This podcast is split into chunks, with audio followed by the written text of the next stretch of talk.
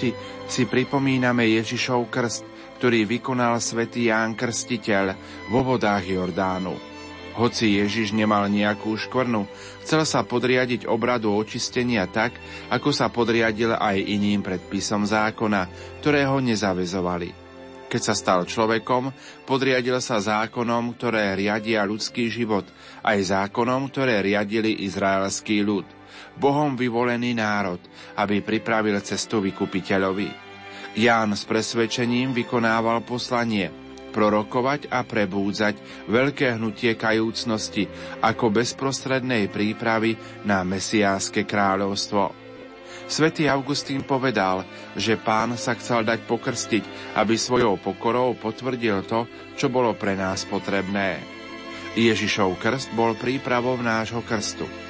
Pán ho priamo ustanovil, že postupne definoval jeho prvky a ohlasoval ako všeobecne záväzný zákon v deň svojho na nebo stúpenia. Daná mi je všetká moc na nebi i na zemi. Choďte teda a učte všetky národy a krstite ich v mene Otca i Syna i Ducha Svetého. Vo Svetom krste dostávame vieru a milosť. Deň nášho krstu je najdôležitejším dňom nášho života. Rovnako ako vyschnutá zem nevydá plody, keď nedostane vodu, ani my, čo sme ako vyschnuté pne, nikdy by sme nevydali plody života bez dažďa, zoslaného z hora. Prvne sme boli pokrstení, brány neba boli pre nás zatvorené a nemali sme nejakú možnosť vydať ani najmenší nadprirodzený plod. Pri našej dnešnej modlitbe poďakujme sa Bohu za tento nezaslúžený dar a težme sa z toľkých darov, ktoré nám Boh dal. Vďačnosť je prvý pocit, ktorý sa musí v nás objaviť ako odpoveď na milosť krstu. Druhý pocit je radosť. Nikdy sa nesmieme vrácať myšlienkou na náš krst bez pocitu hlbokej radosti.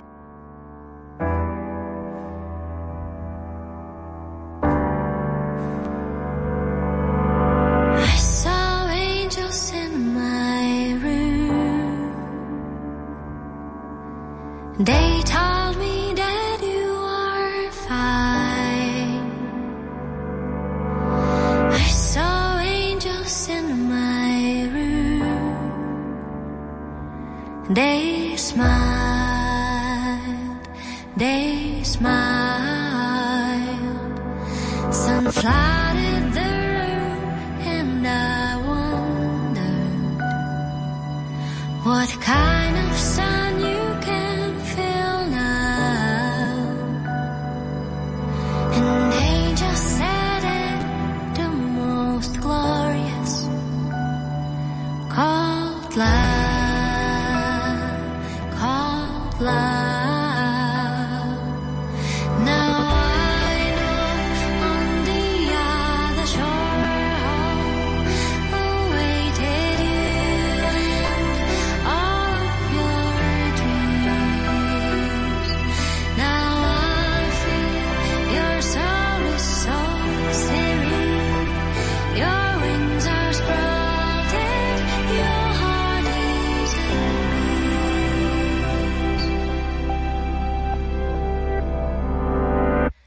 spoke to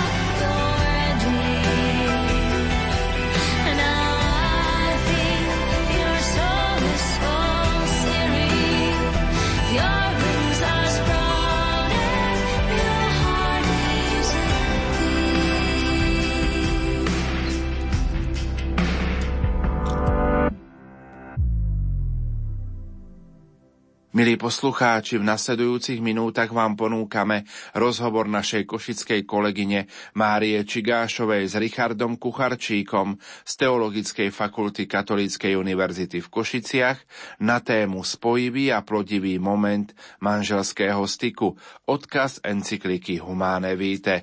Nech sa vám príjemne počúva. Dnešnou reláciou otvárame šiestý, posledný cyklus Teológie tela, ktorý nesie názov Láska a plodnosť. Aký súvis má tento cyklus s predchádzajúcimi piatimi cyklami? Celá teológia tela, alebo ako ináč ju nazývame katechézy o ľudskej láske podľa Božieho plánu, sa skladajú zo šiestich cyklov.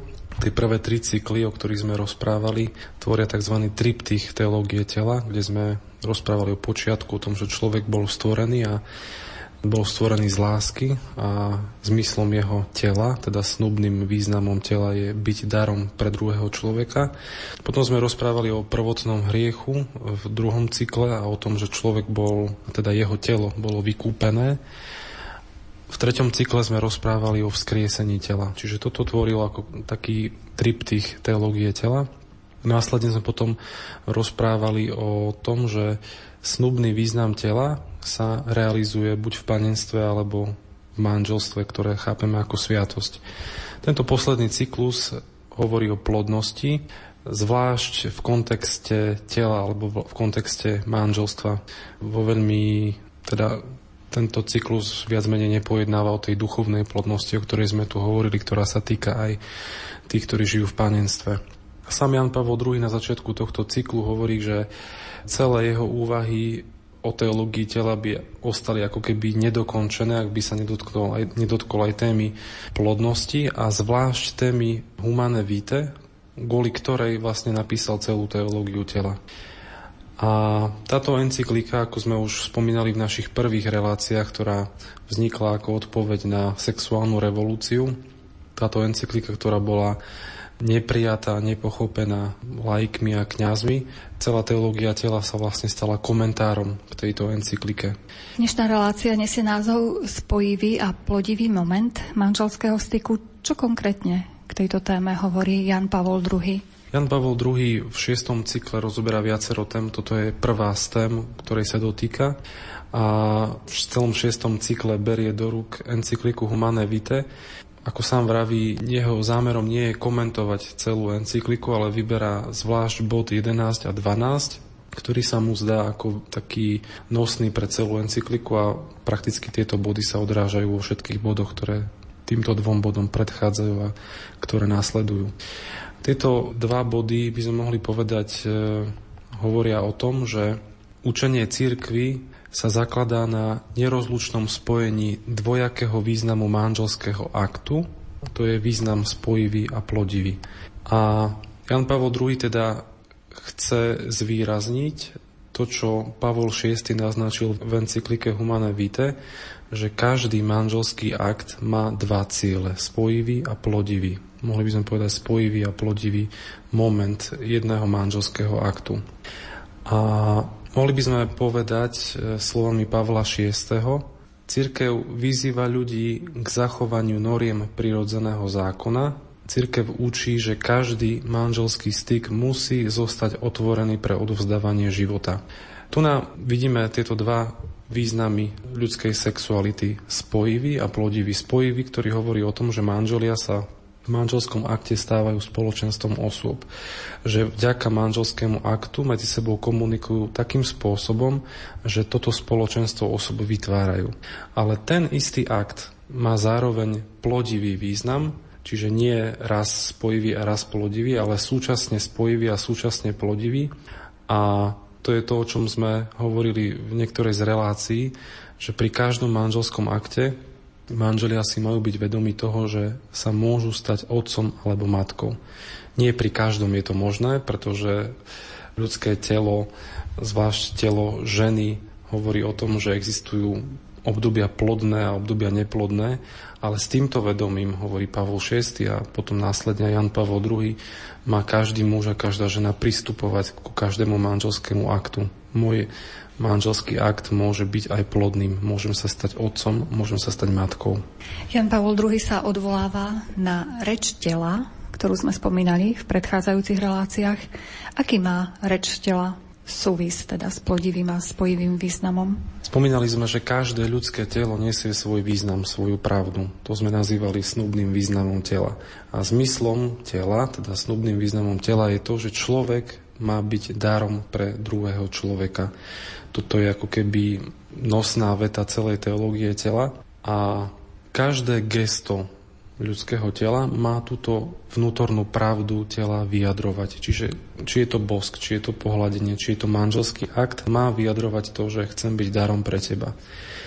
A tu je zaujímavé povedať to, že autorom tejto pravdy, tohto snubného významu tela nie je človek, ale je Boh. A teda Boh je ten, ktorý vpísal to, že zmyslom tela. Boh je ten, ktorý vpísal do človeka tento zmysel byť darom pre druhú osobu, tak ako je hrnčiar tým, ktorý tvorí nádobu a on určuje, či to bude váza alebo či to bude hrnček. A práve tu sa teda odráža to, že je potrebné, aby sme sa pýtali autora, aký zmysel vložil do toho, čo tvoril, aký zmysel vložil do sexuality. Tak ako je to s elektronikou, ktorú nakupujeme, Vždy máme príbalový leták a je tam určené, je tam napísané, e, na aký účel je to, je to stvorené. Nemôžeme variť parky v rýchlovárnej kanvici, nemôžeme v mikrovolnej rúre robiť zázraky. Každá vec je určená na svoj cieľ. Takisto je to aj s ľudskou sexualitou. A pokiaľ majú veci fungovať, treba s nimi jednať v súlade s tým návodom, ktorý majú. A tento návod je naša prirodzenosť. Boh vložil do prirodzenosti človeka aj sexualitu, ktorá má tieto dva významy, spojivý a plodivý. A človek e, každým gestom má vyjadrovať túto vnútornú pravdu, ktorú ľudské telo má. A táto vnútorná pravda sa ako keby potvrdzuje v manželskom sľube. Manželia, keď e, hovoria manželský sľub na začiatku manželstva, tak hovoria, že si chcú byť navždy verní, že chcú milovať a ctiť po všetky dni svojho života. A tento manželský sľub potom následne znovu potvrdzujú v každom jednom úkone, ktorý robia ako manželia. Čiže v každom jednom geste manželstva, či ide o párovanie ponožiek, alebo či ide o upratovanie, alebo či ide o komunikáciu, alebo aj o hádku, ak riešia, ak komunikujú vzhľadom na to, že chcú si byť verní a chcú sa milovať a ctiť po všetky dní života, tak prispievajú k tej vnútornej pravde, ktorú vyjadrili v manželskom sľube. Možno zaujímavé, zaujímavé je spomenúť, ako znie manželský sľub v iných jazykoch, ako je slovenský. Taliančina napríklad používa nie beriem si ťa za manžela a manželku, ale prijímam ťa za manžela a manželku. A tu je, tu je možno ešte hĺbšie naznačený ten rozmer daru, že my nie sme tí, ktorí si berieme toho druhého, ale ktorí toho druhého príjmame ako dar. Pavol VI v Humane Vite v bode 9 hovorí ešte o známkach a požiadavkách manželskej lásky, ktoré by sme mohli povedať, že vyplývajú aj z manželského sľubu. A to je, že Každá manželská láska je ľudskou láskou, že nie je láskou zvierat, e, ktorá sleduje nejaké pudy alebo nejaké vášne, ale je ľudskou láskou, ktorá je riadená slobodou a rozumom. Následne môžeme citovať Pavla VI, keď hovorí, že táto manželská láska je zároveň úplnou láskou. Tu by sme mohli povedať, že vyjadruje to, čo sme povedali pred chvíľou, spojivý a plodivý význam. Úplná láska znamená to, že dávam sa ti celý, dávam ti všetko a príjmam všetko. Príjmam ťa celú, príjmam ťa celého takého, aký si, aj s tvojou plodnosťou. Ďalším znakom tejto manželskej lásky je, že má byť verná a výlučná. Len ty a navždy. Znakom, posledným znakom, ktorý definuje Pavol VI, že táto láska má byť plodnou, a to je vyjadrením vety, ktorú sa kňaz pýta manželov, snúbencov pred uzavretím, pred tým, ako povedia manželský sľub. Keď sa ich pýta, ste ochotní s láskou prijať deti ako dar Boží? A oni odpovedajú áno, áno, alebo nie, nie. A to znamená, že každá manželská láska je povolená k tomu, aby bola plodnou.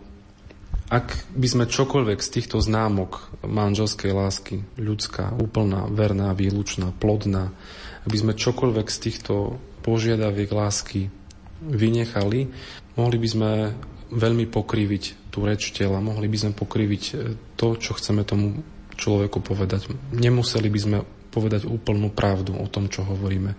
Doslova by sme mohli povedať, e, mohli by sme klamať. Jan Pavol II nazýva učenie encykliky Humana Vitae o spojivom a plodivom význame manželského aktu normou. Na základe čoho to robí? Kto je autorom tejto normy? Áno, Jan Pavol II nazýva tento odsek o spojivom a plodivom význame normou Humana Vitae. A Znamená to, že, že človek, keď teda hovorí, že je to norma, tak znamená, že človek, muž a žena v manželstve sú týmto pravidlom alebo týmto významom spojivým a plodivým viazaní. Vysvetľuje ale možno skôr ďalej, že kde je základ tejto normy, keď hovorí v tom istom bode, v bode 12, vysvetľuje, kde je pôvod tejto normy. Manželské úkony, citujem, Zatiaľ, čo veľmi úzko spájajú manžela a manželku, robia ich aj schopnými splodiť nový život podľa zákonov vpísaných do samej prirodzenosti muža a ženy. Tu je zaujímavé znovu vyzdvihnúť. Manželské úkony, zatiaľ čo úzko spájajú manžela a manželku, čiže spojivý moment manželského aktu, robia ich zároveň schopnými splodiť nový život – Čiže ten istý manželský úkon, ktorý má na jednej strane funkciu spojivú, má v tej istej dobe funkciu plodivú, pretože ich robí schopnými splodiť nový život. A dôležité je to, čo následuje ďalej, podľa zákonov vpísaných do samej prirodzenosti muža a ženy. Čiže Jan Pavol II, citujúc Pavla VI, zdôrazňuje, že tieto zákony sú vpísané do samej prirodzenosti muža a ženy. Že autorom toho, že je tu spojivý a plodivý význam, nie je človek, nie je Pavol VI, nie je Jan Pavol II ani církev ako taká, ale autorom tejto normy je prírodzenosť človeka. Že v prírodzenosti človeka je to tak vpísané, že každý manželský akt je spojivý a môže byť zároveň aj plodivý. A teda ak hovorí, že existuje nejaká norma humane vitae o tom, že je tu spojivý a plodivý význam manželského aktu, tak hovorí, že je to norma prirodzeného zákona. Norma, ktorá vychádza zo samotného človeka. Pápež pri komentovaní encykliky Humane Vitae hovorí, že norma spojivého a plodivého významu vyplýva z prirodzeného zákona. Čo to znamená? V podstate to môžeme zopakovať, tak ako sme to už pred chvíľou povedali. Pavol VI v encyklike Humane Vitae v bode 12 hovorí Domnievame sa, že ľudia našej doby sú zvlášť schopní potvrdiť hlboko rozumný a ľudský charakter tohto základného princípu. Odvoláva sa ako keby na rozum človeka, ktorý je schopný pochopiť tento princíp spojivého a plodivého významu ľudskej sexuality. A je to po, schopný pochopiť e, na základe rozumu a na základe všetkých svojich schopností, ktoré má. Napríklad aj na základe citovosti. Už každá žena cíti to, že sa k nej správa niekto nejakým zvláštnym spôsobom. Čiže na základe citovosti je každá žena schopná ako keby pocítiť to, že sa stáva predmetom a nie hodnotou. Na základe ľudského rozumu sme schopní rozlíšiť naše správanie za rozumné a nerozumné. Na základe ľudskej vôle sme schopní rozhodnúť sa pre to, čo je dobré alebo čo nie je dobré. Jan Pavol II hovorí, že táto norma humane vitae vyjadruje alebo odkrýva akúsi skrytú hodnotu, ktorá je ukrytá v ľudskej sexualite Tvrdí, že ak človek túto normu zachováva, potvrdzuje hodnotu, ktorá je v tejto ľudskej osobe skrytá.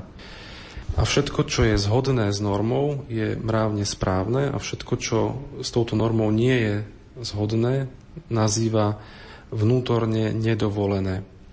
A potom hovorí, že vnútorne nedovolené sú tie skutky, ktoré sú pre svoj predmet zlé, nezávislé na úmysle konajúcej osoby a na okolnostiach, v ktorých sa vykonávajú a nemôžu byť ospravedlnené žiadnym kladným úmyslom. Ako vysvetliť túto vetu? Vnútorne nedovolené sú tie skutky, ktoré sú pre svoj predmet zlé. Na príklade antikoncepcie, ktorá sa bude asi hlbšie rozvíjať v ďalšej relácii. Antikoncepcia bude vždy vnútorne nedovolená, pretože jej predmet je zlý. Nezávisle od úmyslu konajúcej osoby a nezávisle od okolností. Čiže nezávisle od toho, že človek napriek tomu, že používa antikoncepciu, je otvorený pre život, ale objektívne je zatvorený voči tomuto životu. A teda nemôžu byť ospravedlnené žiadnym kladným úmyslom. Úmysel môže len zhodnotiť vinu, mieru viny, akú človek má. Jan Pavel II, keď e, hovorí, že norma humané vitae je, vyplýva z prirodzeného zákona, tak hovorí, že to nie je norma, ktorú si vymýšľa církev, aby zaťažovala človeka, ale je to norma, ktorú človek vie na základe ľudského rozumu vycítiť, na základe ľudského rozumu pochopiť a na základe citovosti možno pochopiť. Vyjadril to už veľký Mahatma Gandhi, keď e, po svojej dobe vyjadril, používať antikoncepčné prípravky je ako oceňovať neresť. Z mužov a žien robia nezriadených ľudí. Už teraz muž dosť ponížil ženu kvôli svojej žiadostivosti. A antikoncepcia ju bez ohľadu na to, aké dobré úmysly jej obhajcovia môžu mať, poníži ešte viac. Čiže Mahatma Gandhi vyjadril na základe rozumu to, že antikoncepcia ako keby podporuje žiadostivosť človeka a ponižuje ženu. Hovorí o spomínanej norme Humane Vitae aj Sveté písmo? Zdá sa, že Sveté písmo v dobe, v ktorej bolo tvorené, písané, neriešilo problém spojivého a plodivého významu tela, pretože tieto dva významy ľudskej sexuality boli chápané integrálne.